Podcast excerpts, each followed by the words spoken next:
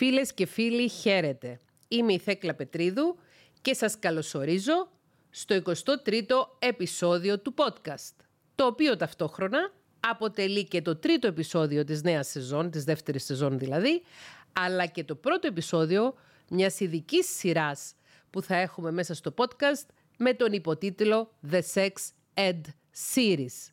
Επεισόδια τα οποία μπορούν να χρησιμοποιηθούν για ψυχοσυναισθηματική σεξουαλική διαπαιδαγώγηση ενηλίκων και εφήβων.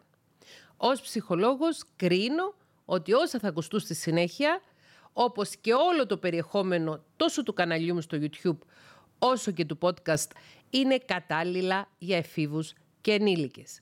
Εάν είσαι λοιπόν 12 ετών και πάνω και αν ενδιαφέρεσαι να μάθεις για το σεξ, μπορείς να παρακολουθείς αυτό το επεισόδιο, είτε μόνος σου, είτε μόνη σου, είτε μαζί με τους γονείς σου και ούτω καθεξής.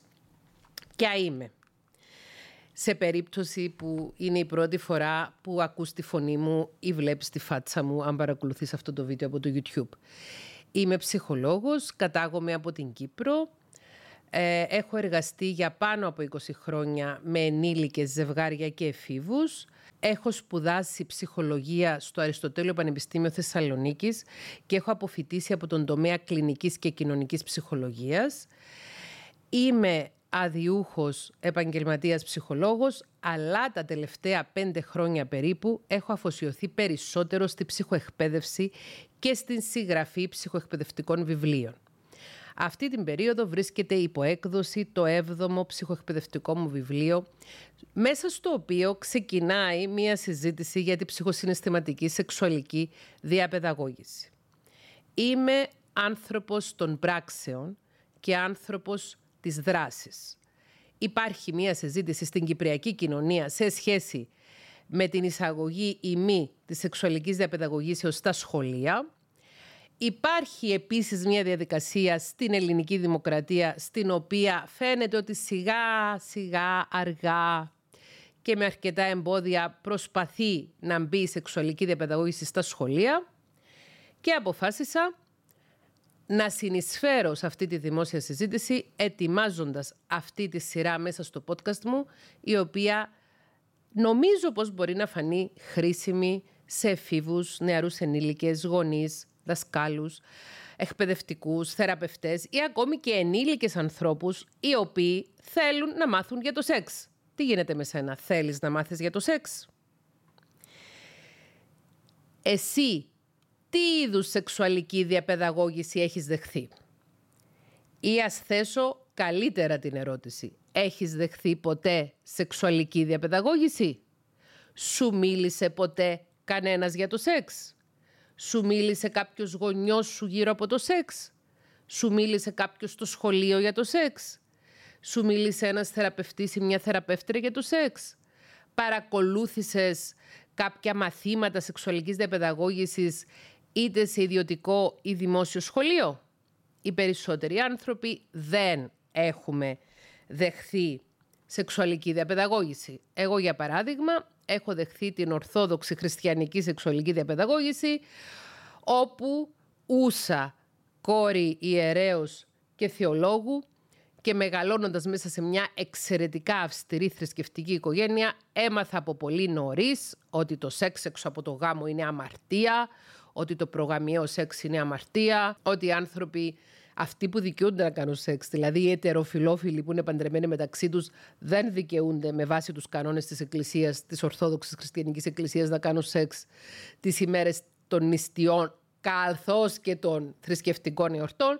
Και γενικώς έχω μάθει για το σεξ ότι απαγορεύεται. Δηλαδή έχω μάθει περισσότερο, έχω πληροφορηθεί μεγαλώνοντας περισσότερο για το ότι το σεξ εκτός γάμου είναι αμαρτία, άρα είναι βρώμικο και είναι κακό ότι το αποδεκτό σεξ είναι μεταξύ δύο ανθρώπων οι οποίοι είναι παντρεμένοι στην εκκλησία, στο Δημαρχείο δεν πιάνει, και μεταξύ δύο ανθρώπων οι οποίοι είναι ετεροκανονικοί, δηλαδή είναι άνδρας ο οποίος παντρεύεται γυναίκα. Έτσι έχω μάθει μεγαλώνοντας. Αυτή ήταν η σεξουαλική μου διαπαιδαγώγηση από το σπίτι και ο καθένας από εσάς, αναλόγως του σπιτιού στο οποίο μεγάλωνε, Μπορεί να ακούσατε πράγματα για το σεξ αρνητικά, όπως αυτά που έχω ακούσει εγώ, και ελπίζω κάποιοι από εσάς να μεγαλώσατε μέσα σε οικογένειες τις οποίες οι γονείς σας ήταν αρκετά καλλιεργημένοι, ψυχοσυναισθηματικά καλλιεργημένοι, ώστε να απαντούν στις ερωτήσεις των παιδιών τους και στις απορίες τους σε σχέση με το σώμα τους, σε σχέση με το σεξ, σε σχέση με τη σεξουαλική λειτουργία και να δέχθηκαν έστω και άτυπα κάποια σεξουαλική διαπαιδαγώγηση από τους γονείς τους, από κάποια βιβλία σεξουαλικής διαπαιδαγώγησης για παιδιά σχολικής και εφηβικής ηλικίας και ούτω καθεξής. Η αλήθεια είναι ότι η μεγαλύτερη πιθανότητα, αν ακούς αυτό το βίντεο στα ελληνικά, είναι στα ελληνικά αυτό το βίντεο, άρα είσαι ελληνόφωνος, το πιο πιθανό να μην έχεις δεχθεί ποτέ σεξουαλική διαπαιδαγώγηση. Εγώ ξέρετε πως δέχθηκα σεξουαλική διαπαιδαγώγηση. Σε ηλικία 10 ετών είχα ακούσει τη λέξη σεξ, αλλά την είχα ακούσει μέσα στο αρνητικό πλαίσιο στο οποίο σας περιέγραψα. Δεν ήξερα όμως τι είναι το σεξ. Και δεν ρώταγα. Γιατί οι απαντήσεις ήταν αυτές είναι οι απαγορεύσεις για το σεξ και όταν έρθει η ώρα σου θα μάθεις τι είναι το σεξ. Είχαμε τότε στο πατρικό μου μία εγκυκλοπαίδεια η οποία είχε κάποιες καφές σελίδες πίσω στις οποίες είχε μέσα ζητήματα για γονείς, θέματα για γονείς, για το πώς να διαπαιδαγωγήσουν τα παιδιά τους. Οπότε άνοιξα την εγκυκλοπαίδεια. Τότε δεν υπήρχε το Google, να κάνεις Google search ή Bing search ή οποιοδήποτε άλλο search.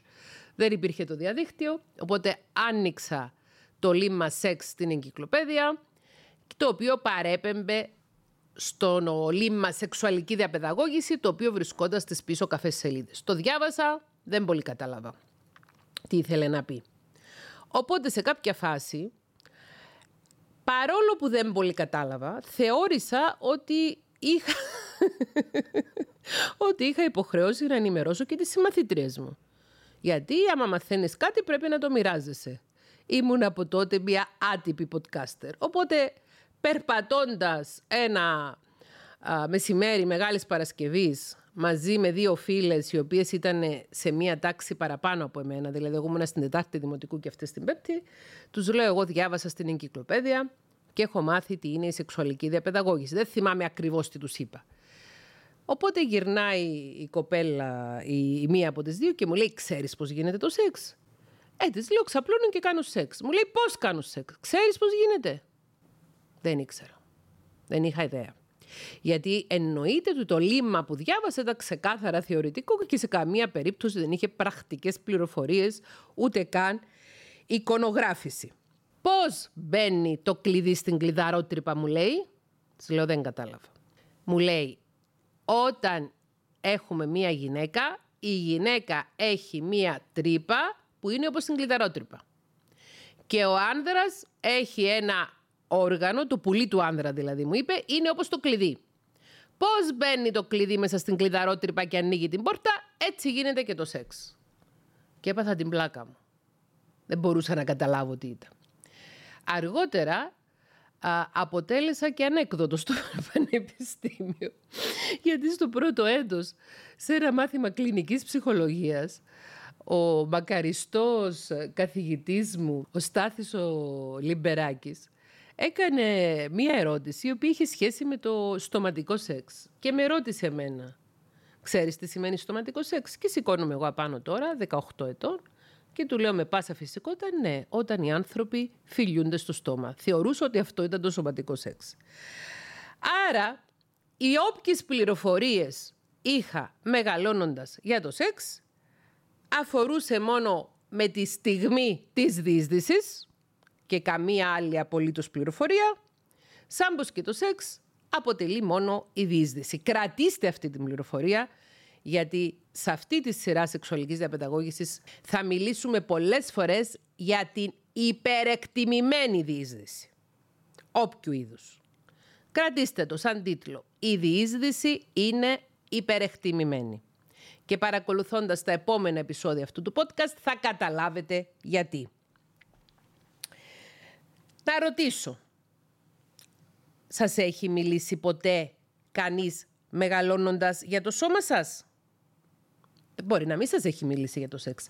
Σας έχει μιλήσει για το σώμα σας; Σας έχουν μιλήσει οι γονείς σας για τις διαφορές μεταξύ ανδρικού και γυναικείου σώματος; Σας μίλησε κανείς για τα χαρακτηριστικά του αρσενικού σώματος και τα χαρακτηριστικά του θηλυκού σώματος.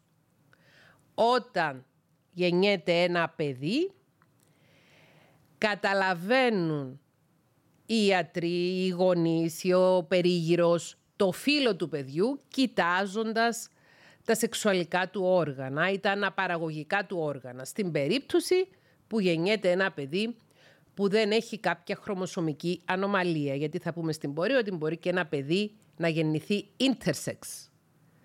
Να μην έχει δηλαδή διακριτά ανδρικά σεξουαλικά όργανα ή διακριτά γυναικεία σεξουαλικά όργανα, να έχει κάτι και από τα δύο. Θα το πούμε στη συνέχεια αυτό το πράγμα ή σε αυτό το επεισόδιο σε κάποιο επόμενο. Στην πλειονότητα των περιπτώσεων όμως, όταν γεννιέται ένα παιδάκι, μπορεί να παρατηρήσουν από το περιβάλλον ότι αυτό το παιδάκι έχει όρχης και πέος, άρα είναι αγοράκι, ή αυτό το παιδάκι έχει κλητορίδα και κόλπο, άρα είναι κοριτσάκι. Τόσο απλά. Αυτά είναι τα πρωτογενή χαρακτηριστικά του φύλου. Η διαφορά που έχει ένα νεογέννητο κορίτσι από ένα νεογέννητο αγόρι είναι τα σεξουαλικά όργανα τα οποία φαίνονται με γυμνό μάτι. Με γυμνό μάτι μπορείς να δεις το πέος του αγοριού και τους όρχης, με γυμνό μάτι μπορείς να δεις τον κόλπο του κοριτσιού και ίσως και την κλειτορίδα. Στις περισσότερες περιπτώσεις φαίνεται και η κλειτορίδα, γιατί υπάρχουν και περιπτώσεις που η κλειτορίδα δεν φαίνεται στην επιφάνεια του δέρματος, χωρίς αυτό να σημαίνει ότι δεν υπάρχει. Λοιπόν, νομίζω ότι σε κάποια φάση όλα τα παιδιά ανακαλύπτουν, έστω και αν δεν τους έχουν κάνει σεξουαλική διαπαιδαγώγηση, οι γονείς τους, ότι τα αγοράκια με τα κοριτσάκια έχουν αυτή τη διακριτή διαφορά. Θυμήθηκα τώρα ένα αστείο της πραγματικής ζωής. Ένα κοριτσάκι δύο ετών. είδε για πρώτη φορά τον νεογέννητο αδερφό της που τον άλλαζε η μαμά της και της λέει είναι παιδάκι οικογένειας που γνωρίζω. Τι είναι αυτό, τι είναι τούτο; Και της εξήγησε η μητέρα της αυτό είναι το πουλί του. Στην Κύπρο δεν χρησιμοποιούμε στα παιδιά τον όρο ε, πέος, χρησιμοποιούμε η κόλπο, χρησιμοποιεί τον όρο πουλί. Στην Ελλάδα χρησιμοποιείται ο όρος τσουτσού, για παράδειγμα. Έμεινε σκεφτικό το κοριτσάκι, οπότε σε κάποια φάση, αργότερα εκείνη τη μέρα, βγαίνει ο πατέρας της από τον ντουζ και έχει τυλιγμένη την πετσέτα γύρω από το σώμα του. Οπότε πάει μικρή, χνηδιάρικα και τραβάει την πετσέτα του μπαμπά της, τον κοιτάει όλα απορία και λέει «Ου Παναγία μου και τούτος».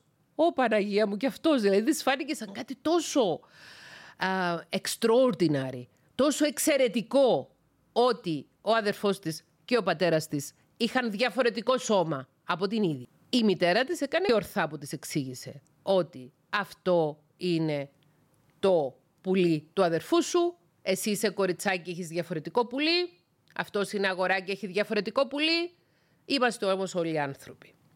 Και της εξήγησε ότι τα αγόρια και οι άνδρες έχουν αυτό το πουλί που φαίνεται, το πέος δηλαδή, τα κορίτσια, οι γυναίκες έχουμε διαφορετική ανατομία, έχουμε αυτό το πουλί το οποίο δεν φαίνεται, δεν κρέμεται, είναι η συγκεκριμένη ανατομία στο σημείο του σώματος μας, ανάμεσα στα πόδια μας.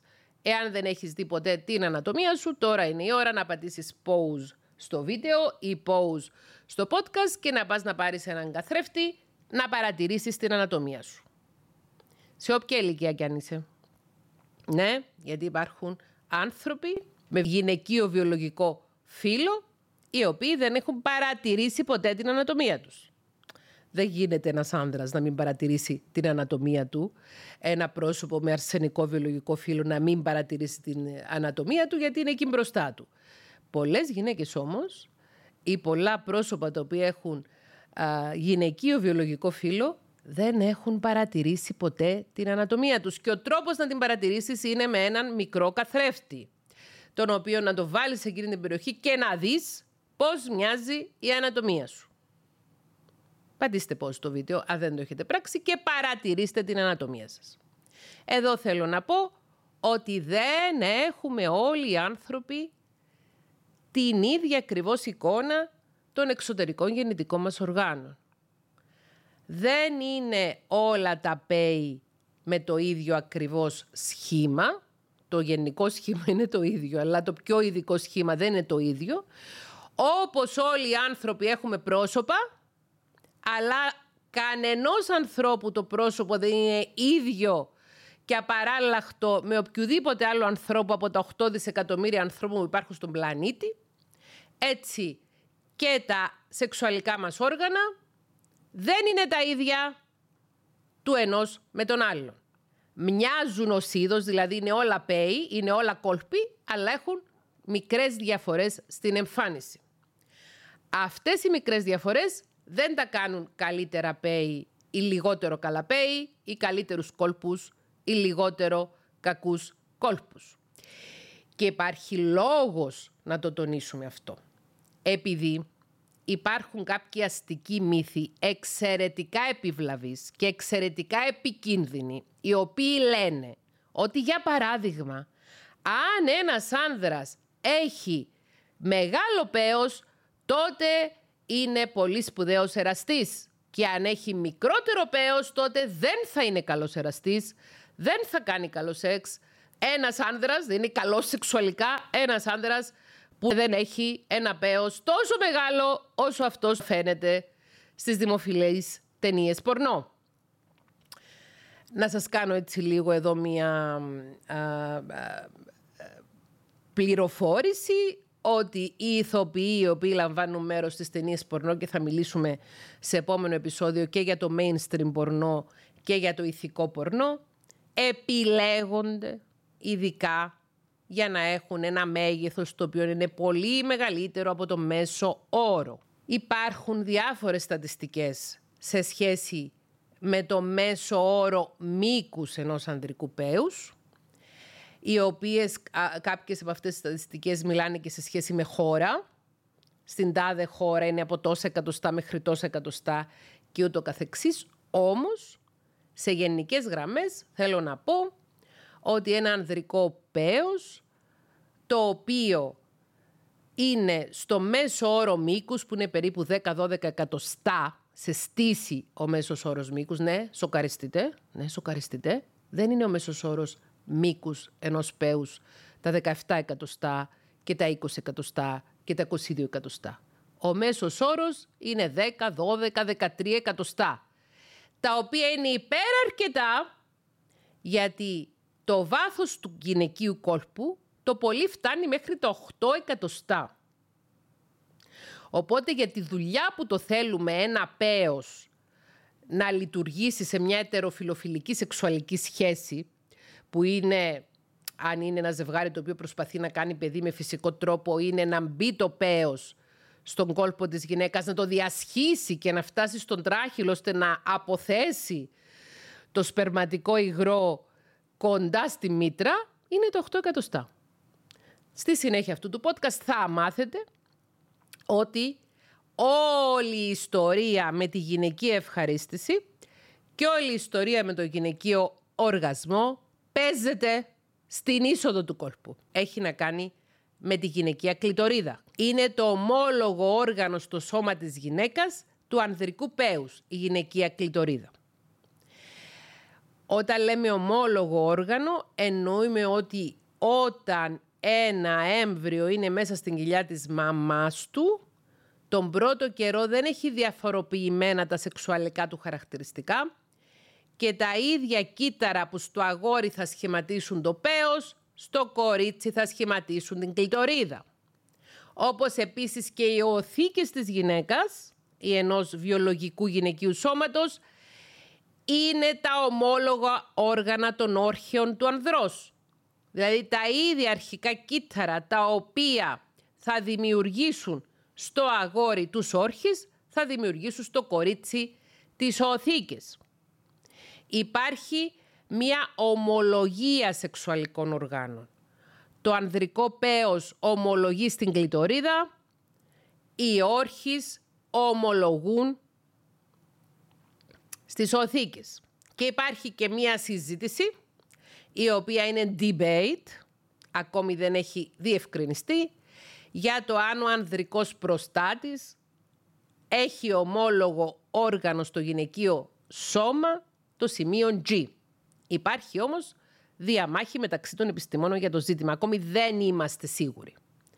Υπάρχει μία άποψη ότι το σημείο G μέσα στον κόλπο, το οποίο θεωρητικολογείται ότι συσχετίζεται με τους κολπικούς οργασμούς, είναι ένα ομόλογο όργανο το σημείο G, αν υπάρχει, του ανδρικού προστάτη. Θεωρητικολογείται από άλλους ειδικούς ότι το σημείο G μέσα στον κόλπο είναι ένα σημείο στο οποίο η κλητορίδα, η οποία είναι ένα αρκετά μεγάλο όργανο, τόσο μεγάλο όσο το ανδρικό πέος, αλλά βρίσκεται κάτω από το δέρμα και αγκαλιάζει τρόποντινά τα τυχώματα του κόλπου, είναι πιο κοντά στα τυχώματα του κόλπου, εκεί στο σημείο το οποίο ονομάζεται σημείο G. Αυτό που μας ενδιαφέρει να καταλάβουμε για τη σεξουαλική λειτουργία είναι ότι το βασικό σεξουαλικό όργανο του άνδρα είναι το πέος του και το βασικό σεξουαλικό όργανο της γυναίκας είναι η κλητορίδα της. Έτσι εισαγωγικά. Τα πρωτογενή χαρακτηριστικά του φύλου φαίνονται σε ένα νεογέννητο παιδί με γυμνό μάτι όπως είπαμε. Δεν μπορεί κάποιος να δει τις οθήκες του κοριτσιού, ούτε τη μήτρα του κοριτσιού, μπορεί όμως να δει τον κόλπο, την είσοδο του κόλπου και ίσως και τη μύτη της κλητορίδας, η οποία ονομάζεται βάλανος επίσης, όπως ονομάζεται και η μύτη του πέους βάλανος, η οποία συνήθως φαίνεται δίπλα από την είσοδο του κόλπου. Σας συστήνω, εφόσον σας ενδιαφέρει η σεξουαλική διαπαιδαγώγηση, να προμηθευτείτε σχετικά βιβλία. συνήθως τα βιβλία αυτά είναι αγγλόφωνα ή ισπανόφωνα βιβλία τα οποία έχουν μεταφραστεί στα αγγλικά, στο οποίο υπάρχουν και φωτογραφίες ή σχήματα που να τα δείχνουν αυτά. Στο καινούριο μου βιβλίο, που βρίσκεται υπό έκδοση αυτή τη στιγμή και θα έχει τίτλο «Θέλω να σου μιλήσω για τη ζωή ψυχή μου», στο έκτο κεφάλαιο, το οποίο είναι το μεγαλύτερο κεφάλαιο του βιβλίου και αφορά στο σεξ και στη ψυχοσυναισθηματική σεξουαλική διαπαιδαγώγηση, θα υπάρχουν αντίστοιχες εικόνες. Επειδή πρόκειται για ένα προϊόν, το podcast, το οποίο κυρίως είναι ηχητικό, δεν θα παραθέσω εικόνες εδώ, αλλά μπορεί ο καθένας να πάει στη δική του εγκυκλοπαίδεια, όχι, ξέχασα, ζούμε στο 2023, να κάνει ένα Google search και να ψάξει στις εικόνες ανδρικό πέος ανατομία, α, κλειτορίδα ανατομία, γυναικείος κόλπος ανατομία και ούτω καθεξής. Και να δει τις εικόνες. Και για τις οθήκες μπορεί να τις ψάξει, μπορούμε να κάνουμε ένα image Google search και να ψάξουμε ε, ανατομία, εκπαιδευτικά βιβλία, εικόνες και θα μας βγάλει. Είναι τόσο εύκολο με το διαδίκτυο να έχουμε πρόσβαση σε συγκεκριμένες πληροφορίες. Εδώ προσοχή, γιατί σας είπα να ψάξετε εικόνες στο διαδίκτυο, εικόνες της ανατομίας. Θέλουμε πολύ προσοχή, χρειάζεται να έχουμε πολύ προσοχή όταν διαβάζουμε οποιαδήποτε κείμενα ή παρακολουθούμε οποιαδήποτε βίντεο τα οποία ισχυρίζονται ότι δίνουν πληροφορίες για τη σεξουαλική λειτουργία, τα οποία όμως αυτά βίντεο δεν γίνονται από ειδικούς οι οποίοι μπορεί να ασχολούνται με θέματα σεξουαλικής υγείας και σεξουαλικής λειτουργικότητας και σεξουαλικής διαπαιδαγώγησης.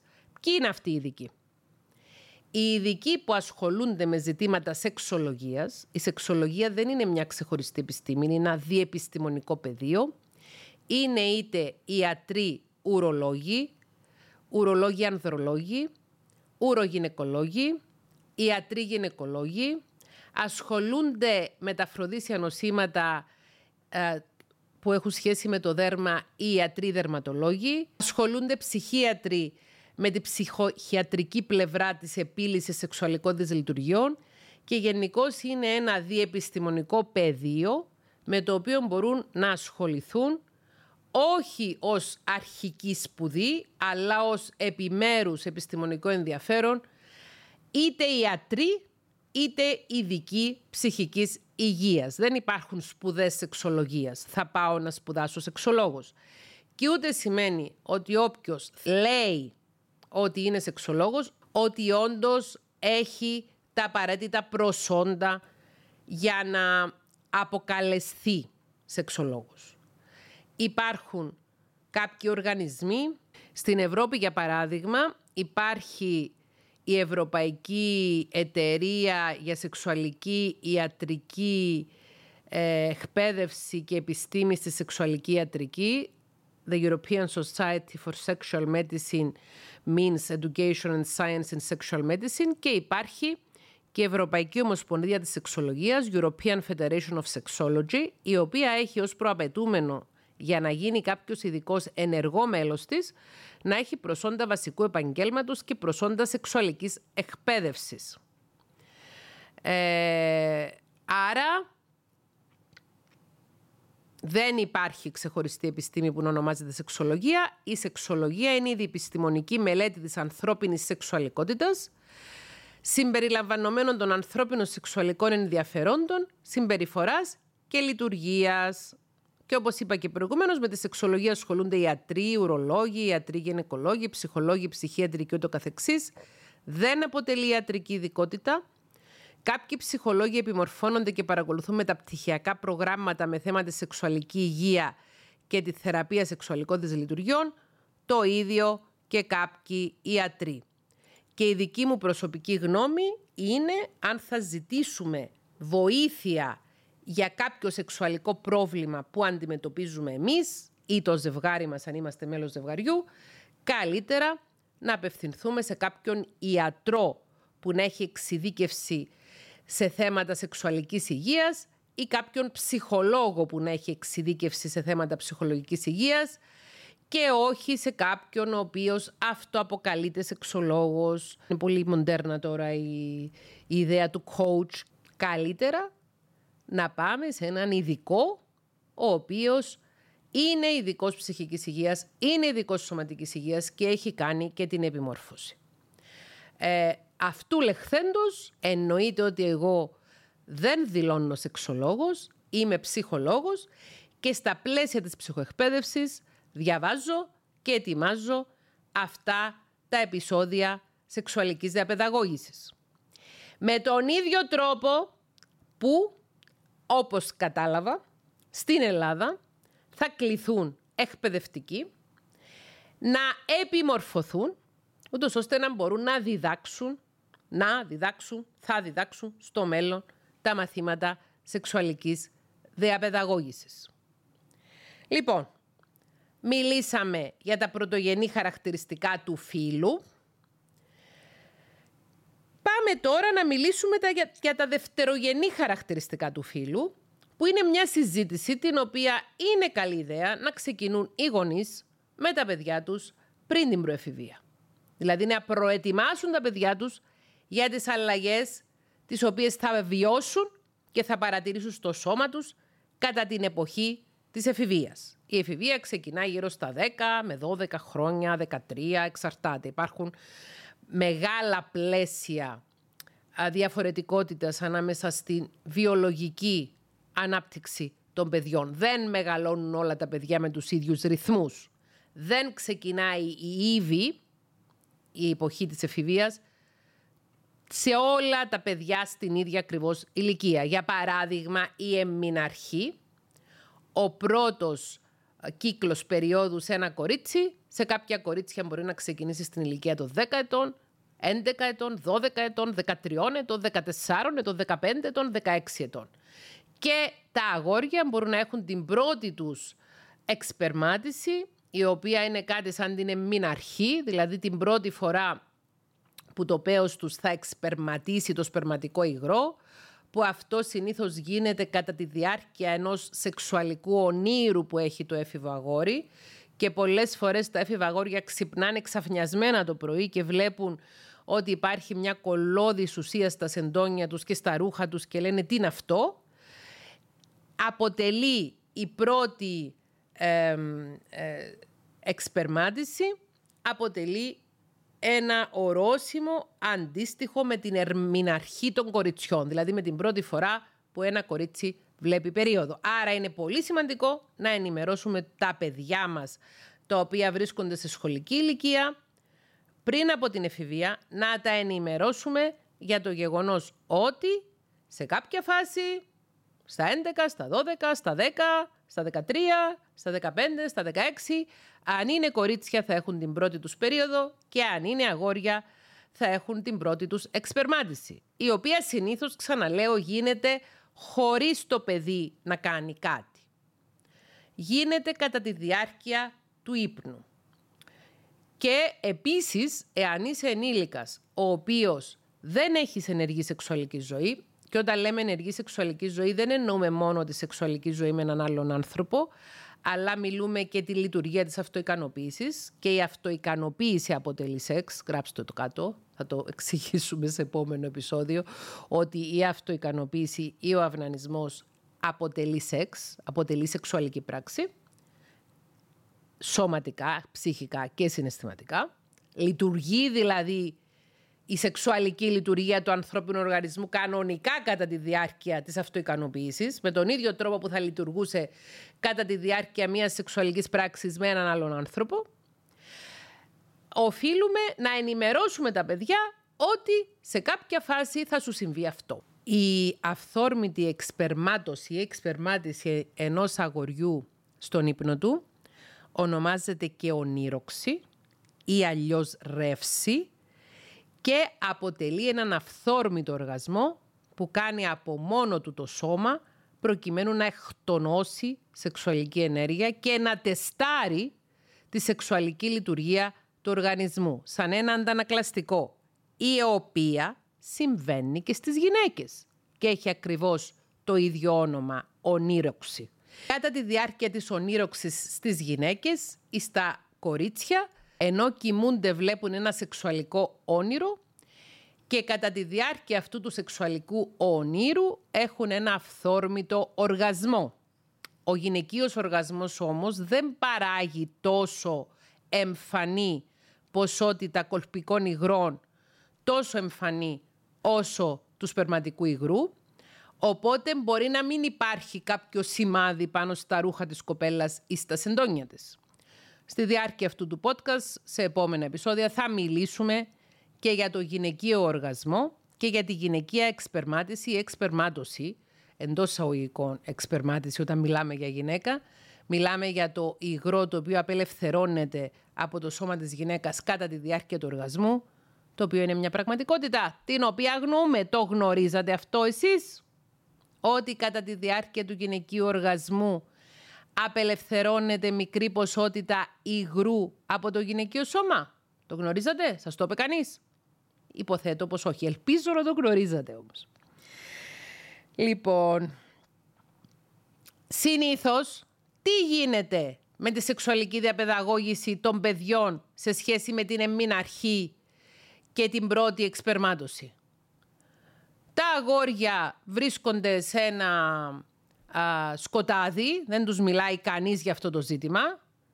Αν οι γονείς τους είναι καλλιεργημένοι άνθρωποι ουσιαστικά με παιδεία, θα τους ενημερώσουν ότι δεν είναι τίποτα, είναι πολύ φυσιολογικό, είναι το σώμα σου, είναι το σώμα σου το οποίο λειτουργεί. Όπως και τα νεογέννητα αγοράκια έχουν πρωινές στήσεις, όπως και τα μεγαλύτερα αγόρια και τα αγόρια στην εφηβεία και οι ενήλικες άντρες.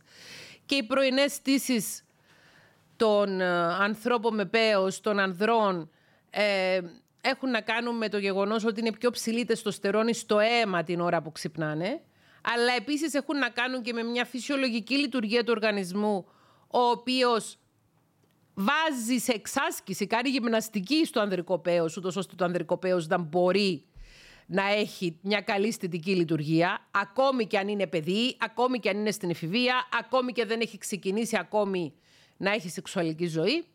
Με τον ίδιο τρόπο και τα γυναικεία σεξουαλικά όργανα λειτουργούν αυθόρμητα κατά τη διάρκεια του ύπνου.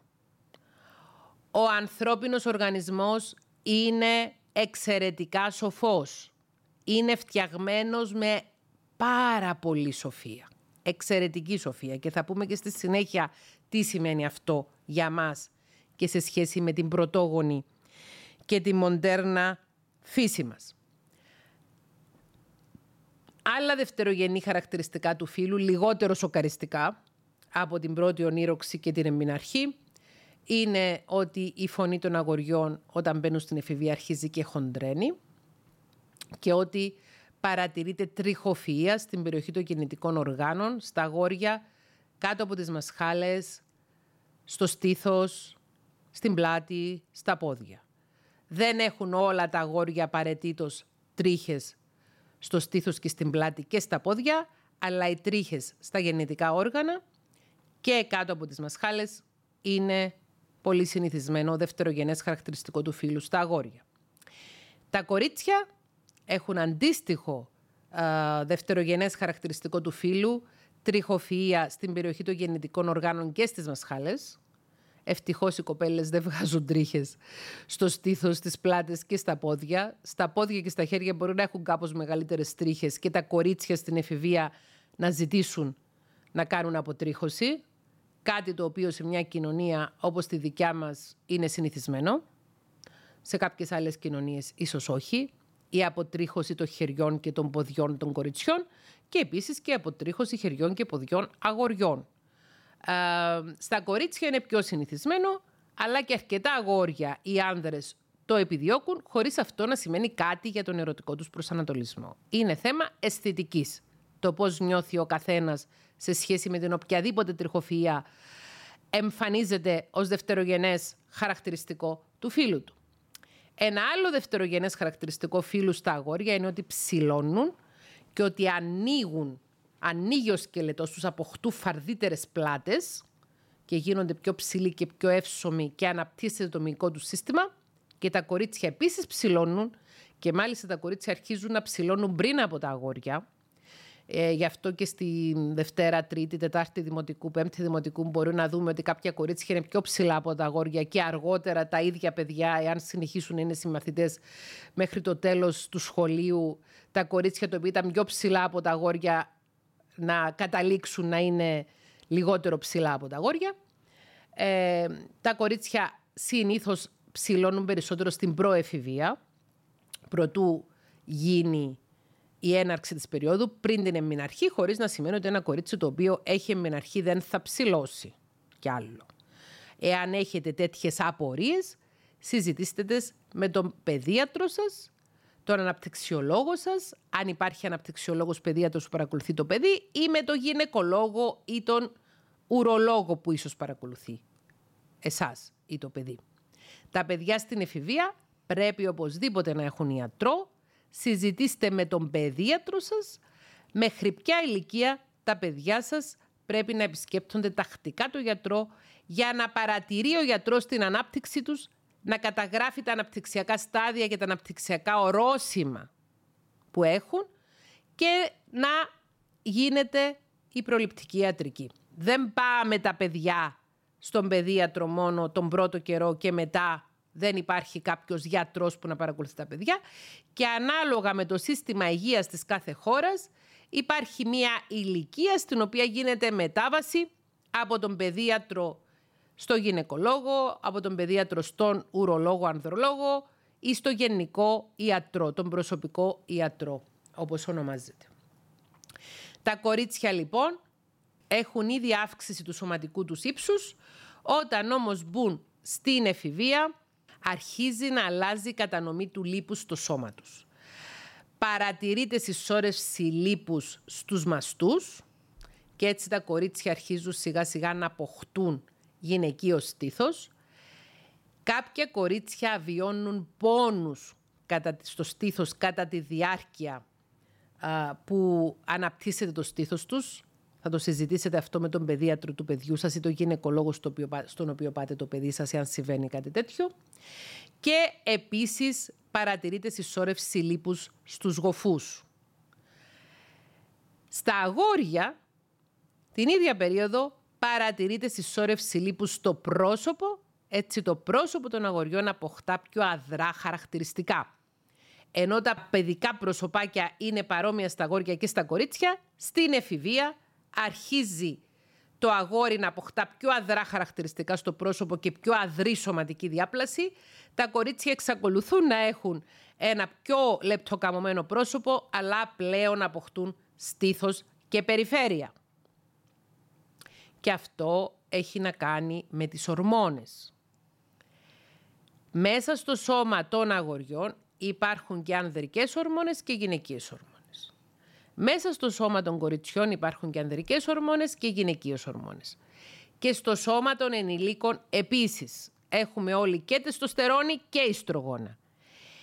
Η διαφοροποίηση στην ποσότητα αυτών των ορμονών, η οποία ελέγχεται οπωσδήποτε από τον εγκέφαλο και από το σώμα γενικότερα, είναι αυτή που προκαλεί τις αλλαγές του σώματος στην εφηβεία και τις δομικές αλλαγές και τις λειτουργικές αλλαγές. Είναι λειτουργική αλλαγή εμμηναρχή, είναι λειτουργική αλλαγή η πρώτη εξπερμάτωση και γενικά το να αρχίσει να λειτουργεί το πέος των αγοριών ώστε να έχει στήσει και να εξπερματώνει.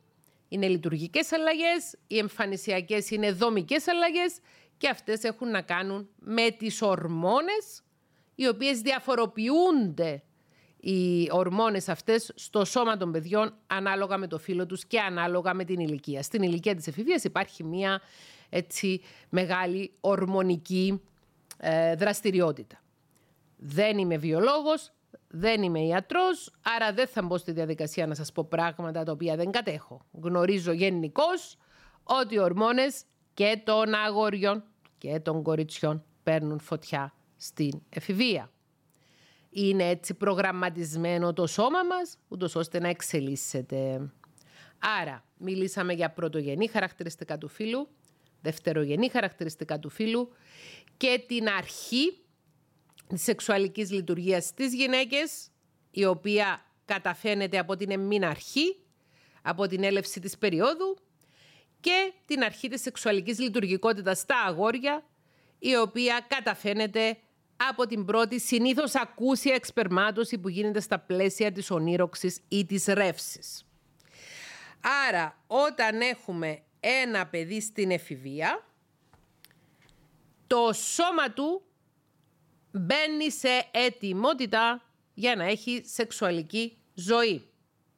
Χωρίς να σημαίνει ότι απαραίτητος πρέπει να ξεκινήσει να έχει σεξουαλική ζωή με άλλους ανθρώπους επειδή έχει μπει στην εφηβεία. Θυμάμαι σε μία εκπομπή στην, στην τηλεόραση, στην Κυπριακή τηλεόραση, δικιά μου εκπομπή, στην οποία είχα καλεσμένο τον δόκτορα Σταύρο Χαραλάμπους, ειδικό ουρολόγο, ειδικό σε θέματα σεξουαλικής υγείας, ο οποίος είναι και πρόεδρος της Ουρολογικής Εταιρείας Κύπρου, μου ανέφερε όταν το ρώτησα ότι από την πρώτη φορά που θα δει ένα κορίτσι περίοδο, από την εμμηναρχή, πρέπει να περάσουν τουλάχιστον δύο χρόνια από την εμμηναρχή για να αναπτυχθούν πλήρως τα τυχώματα του κόλπου, ούτως ώστε ένα κορίτσι να μπορεί να έχει σεξουαλική επαφή χωρίς να πάθει κάποια ζημιά, μιλάμε τώρα καθαρός βιολογικά, καθαρός ιατρικά, κάποια ζημιά στο σώμα της. Δηλαδή, ο γιατρός μου είχε πει στην εκπομπή ότι ανεξαρτήτως οποιασδήποτε άλλης ε, ε,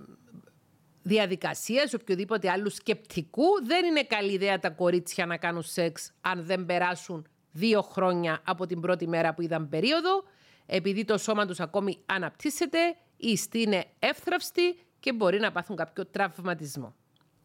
Δεν θυμάμαι να τον έχω ρωτήσει για τα αγόρια, αλλά θα ήταν ιδιαίτερα ενδιαφέρον σε επόμενο επεισόδιο αυτού του podcast να φιλοξενήσω τον ιατρό και να του κάνω σχετικές ερωτήσεις. Λοιπόν, πάμε τώρα στην ερώτηση του ενός εκατομμυρίου. Αν είσαι ενήλικας, κλείσε για λίγο τα μάτια και σκέψου τι απόψεις και τι εικόνα είχες για το σεξ προτού κάνεις για πρώτη φορά σεξ. Τι περίμενες από το σεξ και τι βρήκες; Και θέλω να κάνεις στον εαυτό σου την ερώτηση του ενός εκατομμυρίου που έχω προαναγγείλει. Πριν την ώρα της την έχω προαναγγείλει. Εσύ απολαμβάνεις το σεξ;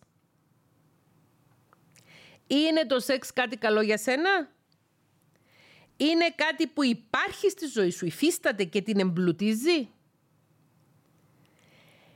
Μήπως υπάρχει σεξ στη ζωή σου το οποίο δεν σε ευχαριστεί και δεν το προτιμάς, αλλά παρόλα αυτά το κάνεις, ταλαιπωρώντας έτσι τη ψυχική και τη σωματική σου υγεία; Και ευεξία; Γνωρίζεις τι σημαίνει συνένεση. Σε αυτό το podcast θα μιλήσουμε πολύ για τη συνένεση. Συνένεση, συμφωνώ. Κάνω μια οποιαδήποτε σεξουαλική πράξη επειδή θέλω και επειδή συνενώ και επειδή λέω ναι. Γνωρίζεις ότι όλοι οι άνθρωποι έχουμε δικαίωμα στην ευχαρίστηση που μας δίνει το σεξ; Με τον ίδιο τρόπο που έχουμε δικαίωμα σε οτιδήποτε μας δίνεται απλόχερα από τη φύση; Μήπως είσαι μόνος ή μόνη, single, και δεν έχεις καμία απολύτως πρόσβαση στο σεξ με άλλο άνθρωπο και νιώθεις ότι στερεί σε κάτι που αν ζούσες σε άλλες εποχές θα το είχες; Νομίζεις ότι το σεξ είναι κάτι το οποίο απολάμβαναν περισσότεροι άνθρωποι στις πρωτόγονες κοινωνίες παρά στις σύγχρονες; Και πάμε να μιλήσουμε για τις πρωτόγονες κοινωνίες και το σεξ. Παρεμπιπτόντως, εάν οι απαντήσεις στα ερωτήματα σας σε σχέση με την ικανοποίηση από τη σεξουαλική σας ζωή δεν είναι ικανοποιητικές, συντονιστείτε για να παρακολουθήσετε και τα επόμενα επεισόδια αυτού του podcast. Πρωτόγονες κοινωνίες. Δεν μπορούμε να μιλήσουμε για το σεξ αν δεν μιλήσουμε για την πρωτόγονη φύση του ανθρώπου και την πρωτόγονη ζωή στην οποία οι κοινωνίες ήταν μητριαρχικές και το σεξ ήταν μια φυσική, καθημερινή, κοινοτική λειτουργία. Ακούστε το, κοινοτική λειτουργία. Δεν υπήρχε ιδιωτικότητα στο σεξ στις πρωτόγονες κοινωνίες. Και αυτά τα γνωρίζουμε από τα ευρήματα των ιστορικών ανθρωπολόγων. Στις πρωτόγονες κοινωνίες δεν υπήρχε η έννοια του ζευγαριού, Στις πρωτόγονες κοινωνίες, δηλαδή, δεν υπήρχε η έννοια της ετεροφιλοφιλίας και της ομοφιλοφιλίας. Ξαναλέω, το σεξ ήταν μια κοινοτική ε, λειτουργία.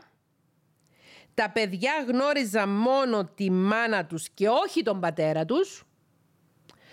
Υπολογίζουν κάποιοι ότι σε μια πρωτόγονη μητριαρχική κοινωνία οι γυναίκες έκαναν μέσω όρο την ημέρα σεξ με 8 διαφορετικούς ανθρώπους και οι άνδρες με τέσσερις διαφορετικούς ανθρώπους γιατί λέει ότι οι άνδρες χρειάζονται και μία περίοδο να ηρεμήσει το σώμα τους και να επαναχτίσει δυνάμεις για να έχουν ξανά σεξουαλική επαφή. Ενώ για τις γυναίκες είναι πιο μικρή χρονικά αυτή η περίοδος. Κρατήστε το αυτό για όσους θεωρούν ότι από τη φύση οι άνδρες έχουν περισσότερες σεξουαλικές ορμές από ότι οι γυναίκες. Τα ευρήματα για τη δραστηριότητα στις πρωτόγονες μητριαρχικές κοινωνίες το διαψεύδουν αυτό. Και επίσης και η ενδοκρινολογία του σώματος, του ανθρωπίνου σώματος το διαψεύδει ότι για κάποιο περίεργο λόγο οι άνδρες έχουν πιο πολλές σεξουαλικές ορμές από ό,τι έχουν οι γυναίκες. Είτε άνδρας είσαι, είτε γυναίκα είσαι, ανάλογα με το επίπεδο της λίπητός σου. Λίπητο σημαίνει σεξουαλική επιθυμία. Κάποιοι άνθρωποι έχουμε χαμηλή λίπητο, κάποιοι άνθρωποι έχουμε μέτρια λίπητο και κάποιοι άνθρωποι έχουμε υψηλή λίπητο. Αναλόγως με το επίπεδο της λίπητος σου, ανεξαρτήτως του φίλου σου, αν είσαι άνδρας ή γυναίκα δηλαδή, ανεξαρτήτως του ερωτικού σου προσανατολισμού, θα θες περισσότερο ή λιγότερο ή και καθόλου να κάνεις σεξ. Και επίσης υπάρχει μια ομάδα η οποία ονομάζεται η ομάδα των ανθρώπων με ασεξουαλικότητα υπολογίζεται γύρω στο 1% του γενικού πληθυσμού, που αυτοί οι άνθρωποι δεν νιώθουν καμία απολύτως σεξουαλική επιθυμία, μπορεί να έχουν ρομαντικές επιθυμίες, μπορεί να θέλουν να μπουν σε μια ερωτική σχέση, αλλά να μην έχουν καθόλου σεξουαλική επιθυμία, μηδενική λίμπητο δηλαδή. Και η ασεξουαλικότητα θεωρείται από κάποιους και ως ένας άλλος ερωτικός προσανατολισμός. Υπάρχουν αυτοί οι άνθρωποι οι οποίοι νιώθουν ασεξουαλικότητα. Δεν έχουν σεξουαλική έλξη. Ανεξαρτήτως φίλου. Ανεξαρτήτως σεξουαλικού προσανατολισμού. Λοιπόν, και το πιο σημαντικό για το σεξ της πρωτόγονες κοινωνίες είναι ότι δεν ήταν καθόλου συνδεδεμένο με την τροπή. Με τον ίδιο φυσικό τρόπο και αβίαστο με τον οποίο εμείς κάνουμε μια χειραψία στη σημερινή εποχή στις πρωτόγονες εποχές έριχναν και ένα πίδημα για να μιλήσουμε και λίγο στην αργό. Έκαναν σεξ. Και το σεξ γινόταν δημοσίως. Και επίσης υπήρχαν και κάποιες γιορτές όπου οι φυλές καθόντουσαν, είχαν κάποιες συνάξεις γύρω από μια φωτιά υποθέτω το βράδυ, όπου ε, έκαναν εν είδη θεατρικού σεξουαλικές συνευρέσεις κάποιοι άνθρωποι, κάποια μέλη της φυλής μπροστά στους υπόλοιπους. Και συνήθως αυτό γινόταν για να διδάξουν στα νεότερα παιδιά της φυλής πώς γίνεται το σεξ, η σεξουαλική λειτουργία. Πώς βλέπουμε για παράδειγμα έναν ντοκιμαντέρ που δείχνει στη φύση πώς λειτουργούν άγρια ζώα, έτσι ήταν και οι πρωτόγονοι άνθρωποι. Όταν όμως οι κοινωνίες απέκτησαν κανόνες και ανέπτυξαν ταμπού, τότε άρχισε και το σεξ να γίνεται κάτι για το οποίο υπήρχε και υπάρχει και θα υπάρχει συζήτηση και διαμάχη. Η εξέλιξη του πολιτισμού και η μετάβαση της κοινωνίας σε πατριαρχική μορφή έβαλε το σεξ σε νέα βάση. Και όπως άρχισαν να συμβαίνουν κάποια ψυχολογικά προβλήματα στους ανθρώπους λόγω της εξέλιξης της κοινωνίας, έτσι ξεκίνησε και ο άνθρωπος να χάνει τη φυσική του σχέση με το σεξ. Για παράδειγμα, πιθανολογείται ότι οι πρωτόγονοι άνθρωποι δεν είχαν ψυχικά τραύματα, είχαν μόνο σωματικά τραύματα. Σας παραπέμπω στο δεύτερο επεισόδιο αυτού του podcast όπου μιλάμε για το τραύμα.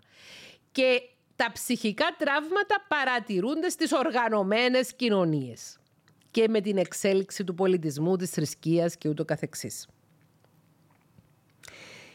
Η φύση έχει προνοήσει στη σοφία της ή ο Θεός εάν υπάρχει, ούτως ώστε οι πρωτόγονοι άνθρωποι να ρυθμίζονται χωρίς να το σκεφτούν από τις ορμόνες τους και τις φυσικές λειτουργίες του σώματός τους. Οι πρωτόγονοι άνθρωποι δεν είχαν γνώσεις περί βιολογίας και περί σύλληψης παιδιών, οπότε ερχόταν η φύση από μόνη της να το ρυθμίσει.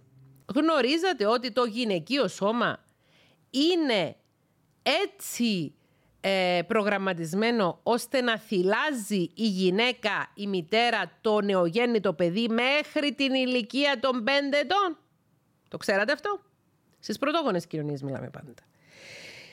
Όταν μια γυναίκα θυλάζει, επηρεάζεται και το ορμονικό της προφίλ, το ορμονολογικό της προφίλ, εκρίνεται μεταξύ άλλων και η προλαχτίνη, η οποία είναι μια ορμόνη, η οποία αποτρέπει άλλη σύλληψη. Οπότε το να θυλάζει μια γυναίκα πρωτόγονη αποτελούσε φυσική αντισύλληψη. Προσοχή, προσοχή, στην εποχή μας ο θυλασμός δεν μπορεί να αποτελέσει φυσική αντισύλληψη επειδή συνήθως ο θυλασμός γίνεται συμπληρωματικά με τη χορήγηση ε, άλλων παρασκευασμάτων στα βρέφη, είτε γάλακτος ε, σε σκόνη, είτε τσαγιού, είτε οτιδήποτε άλλο, το και τη χορήγηση της σταδιακή στερεών τροφών από πολύ νωρίς. Οπότε μια γυναίκα στη σημερινή εποχή, έστω και αν δεν δίνει ξένο γάλα στο παιδί της, έστω και αν θυλάζει αποκλειστικά, επειδή στη σημερινή εποχή τα παιδιά αρχίζουν να τρώνε στροφές πέρα από το μητρικό γάλα από πολύ νωρίς, δεν θυλάζουν τόσο πολύ, δεν παράγει τόσο γάλα μία σύγχρονη μητέρα η οποία μπορεί να θυλάζει και μέχρι τα τρία χρόνια το παιδί της, άρα δεν αποτελεί φυσική προστασία α, και αντισύλληψη ο μητρικός θυλασμός. Στις πρωτόγονες κοινωνίες όμως αποτελούσε. Με όλα αυτά που λέω αυτή τη στιγμή, δεν εισηγούμε σε καμία περίπτωση και με κανένα τρόπο να επιστρέψουμε στον πρωτογονισμό. Όχι. Η σύγχρονη μοντέρνα κοινωνία μπορεί να είναι υπεύθυνη για την πρόκληση του άγχους, του στρες και των ψυχικών τραυμάτων. Είναι όμως και ο λόγος, η εξέλιξη που έχουμε στη σύγχρονη μοντέρνα κοινωνία, για τον οποίο ζούμε τόσα πολλά χρόνια. Ο μέσος όρος ζωής των πρωτόγονων ανθρώπων ήταν περίπου τα 30 χρόνια, ενώ εμείς ζούμε μέχρι τα 80 plus, μέσος όρος ζωής. Και επίσης η σύγχρονη μοντέρνα κοινωνία είναι υπεύθυνη για όλες τις ευκολίες που έχουμε, τις ευκολίες της τεχνολογίας για την καλύτερη υγειονομική περίθαλψη, την ανάπτυξη της ιατρικής και ούτω καθεξής. Γιατί όμως αναφέρθηκα στην πρωτόγονη κοινωνία και στον πρωτόγονο τρόπο σεξουαλικής λειτουργικότητας; Για να μπορέσουμε να απολαύσουμε το σεξ στη σύγχρονης ζωή, πρέπει να γνωρίζουμε ποια είναι η λειτουργικότητά του, ποια ήταν η λειτουργικότητα του στην πρωτόγονη ζωή. Επειδή μάντεψε, ο μάντεψε δεν έχει αλλάξει. Τα σώματα μας σήμερα έχουν ακριβώς την ίδια κατασκευή, τα ίδια γονίδια, το ίδιο DNA με τα σώματα των πρωτόγονων ανθρώπων. Μπορεί να γεννιούνται τα παιδιά σήμερα στη σύγχρονη εποχή, κουβαλούν όμως ένα πρωτόγονο DNA. Λοιπόν, σε μια κλασική σεξουαλική διαπαιδαγώγηση, όπως για παράδειγμα κάποιες ε, διαλέξεις που εξαιρετικά προοδευτικοί και φωτισμένοι ε, σύλλογοι γονέων παιδιών ε, που φοιτούσαν σε γυμνάσια σε ηλικία στην Κύπρο με έχουν καλέσει κατά καιρούς για να κάνω ημερίδες σεξουαλικής διαπαιδαγώγησης σε παιδιά τρίτης γυμνασίου και τρίτης λυκείου. Ξεκινούσαμε σε εκείνα τα κλασικά στις κλασικές, τα κλασικά εργαστήρια σεξουαλικής διαπαιδαγώγησης με την εξήγηση της ανατομίας των γενετικών οργάνων ή σεξουαλικών οργάνων των αγοριών και των κοριτσιών, την ανάπτυξη των δευτερογενών χαρακτηριστικών του φύλου. Κάθε παιδί που γεννιέται έχει βιολογικό φύλο, είτε αρσενικό είτε θηλυκό. Το βιολογικό φύλο καθορίζεται από το χρωμόσωμα X, η Χ. Τα παιδιά που έχουν γυναικείο βιολογικό φύλο έχουν ένα ζεύγος χρωμοσώματος Χ, δηλαδή Χ-Χ, δύο Χ. Και τα παιδιά που έχουν ανδρικό βιολογικό φύλο έχουν ένα χρωμόσωμα Χ και ένα χρωμόσωμα Y, Y δηλαδή. XY τα αγόρια, XX τα κορίτσια. Συνήθως το αναφέρουμε στα αγγλικά, με τα αγγλικά αρχικά. Όταν συνυπάρχει το χρωμόσωμα Y με το χρωμόσωμα X, έχουμε αρσενικό βιολογικό φύλλο. Όταν δεν υπάρχει το χρωμόσωμα Y και έχουμε δύο X, τότε έχουμε γυναικείο βιολογικό φύλλο. Υπάρχουν, όπως ανέφερα και προηγουμένως, περιπτώσεις τόσο συχνά όσο μία στις 1500 γεννήσεις που να γεννηθεί ένα παιδί το οποίο να είναι intersex. όρος που παλιότερα χρησιμοποιούταν ατυχώς για τα intersex παιδιά είναι ο όρος ερμαφρόδιτα. Τα παιδιά αυτά γεννιούνται με μια ασάφεια στα εξωτερικά γεννητικά τους όργανα, η οποία συχνά συνοδεύεται από γονοτυπική διαταραχή στα φιλετικά τους χρωμοσώματα.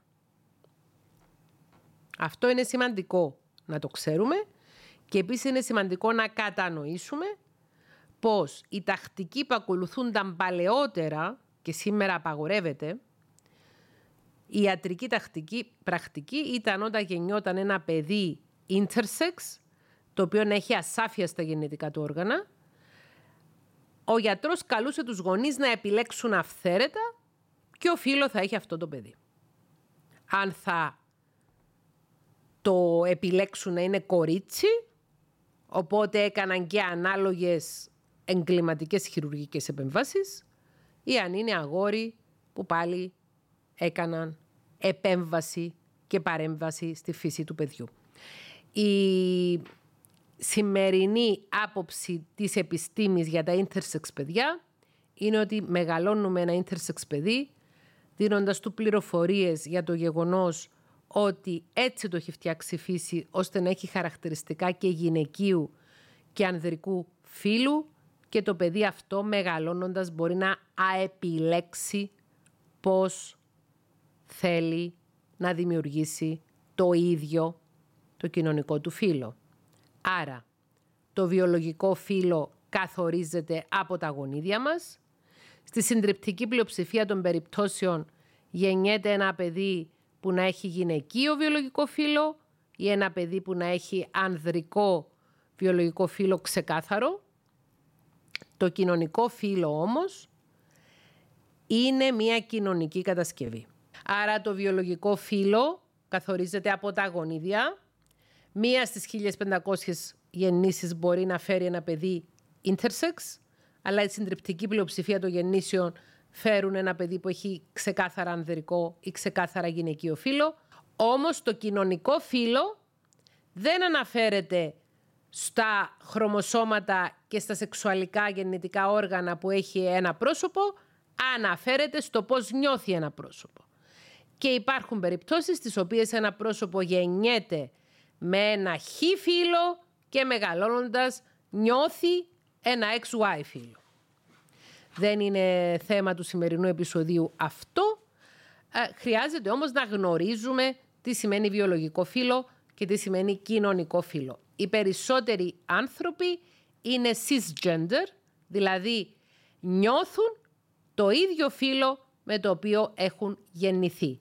Cisgender είναι ο όρος, ή cis.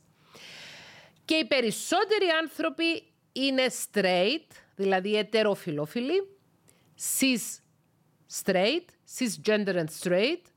Οι straight άνδρες ελκύονται ερωτικά από γυναίκες, οι straight γυναίκες ελκύονται ερωτικά από άνδρες και υπάρχει ένα ποσοστό του γενικού πληθυσμού το οποίο συνήθως λέμε ότι είναι γύρω στο 10% και είμαστε επηρεασμένοι από κάποια ευρήματα μελετών και επισκοπήσεων μελετών του Kinsey.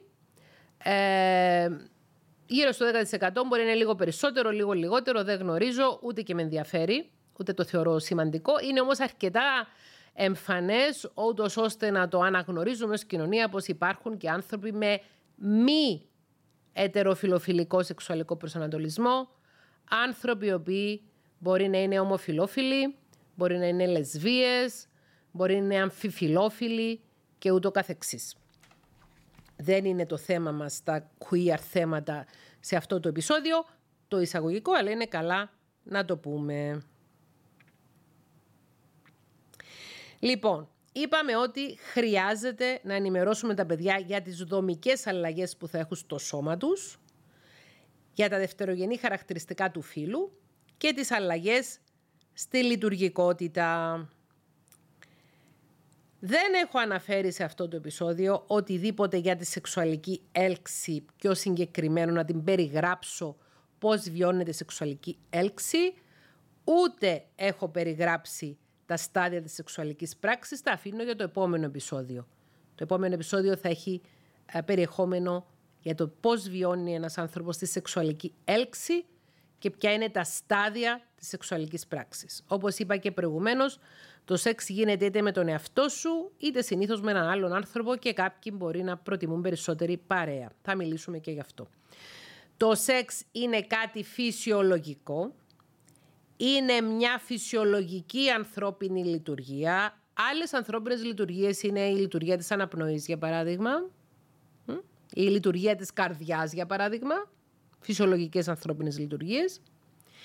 Η όποια ντροπή και ενοχή γύρω από το σεξ έχει επιβληθεί στους ανθρώπους από την κοινωνία και την εκκλησία και τη θρησκεία γενικότερα για να στερεί από τους ανθρώπους τη δύναμη του σεξ. Γιατί το σεξ όπως και η εξουσία, όπως και τα χρήματα αποτελούν δύναμη. Υπάρχουν αυτές οι τρεις ισχυρές πηγές εξουσίας στις ανθρώπινες κοινωνίες, εξουσία, χρήμα και σεξ η ενοχή και οι εντροπές γύρω από το σεξ έχουν επιβληθεί από την κοινωνία και επειδή ζούμε σε μια πατριαρχική κοινωνία κυρίως προς τις γυναίκες επιβάλλεται η ντροπή, ούτως ώστε να τους στερήσει τη δύναμη που δίνει το σεξ. Η πατριαρχικότητα της κοινωνίας και η ενοχικότητα της κοινωνίας όμως έχει δημιουργήσει προβλήματα όχι μόνο στις γυναίκες αλλά και στους άνδρες, τους ετεροφιλόφιλους άνδρες σε σχέση με τη σεξουαλική λειτουργία και τη δύναμη που δίνει η ευχαρίστηση του σεξ. Στόχος αυτού του πρώτου επεισοδίου της σειράς σεξουαλικής διαπαιδαγώγησης, ψυχοσυναισθηματικής σεξουαλικής διαπαιδαγώγησης είναι να μας βοηθήσει να μάθουμε πράγματα γύρω από το σεξ, να βρούμε δηλαδή τη σεξουαλική μας δύναμη. Πάμε λοιπόν δυνατά. Αυτό ήταν το πρώτο και εισαγωγικό επεισόδιο της σειράς ψυχοσυναισθηματικής σεξουαλικής διαπαιδαγώγησης στο podcast μας. Είμαι η Θέκλα Πετρίδου. Ελπίζω να σας άρεσε αυτό το επεισόδιο και θα χαρώ να πάρω ερωτήματα από εσάς για επόμενα επεισόδια.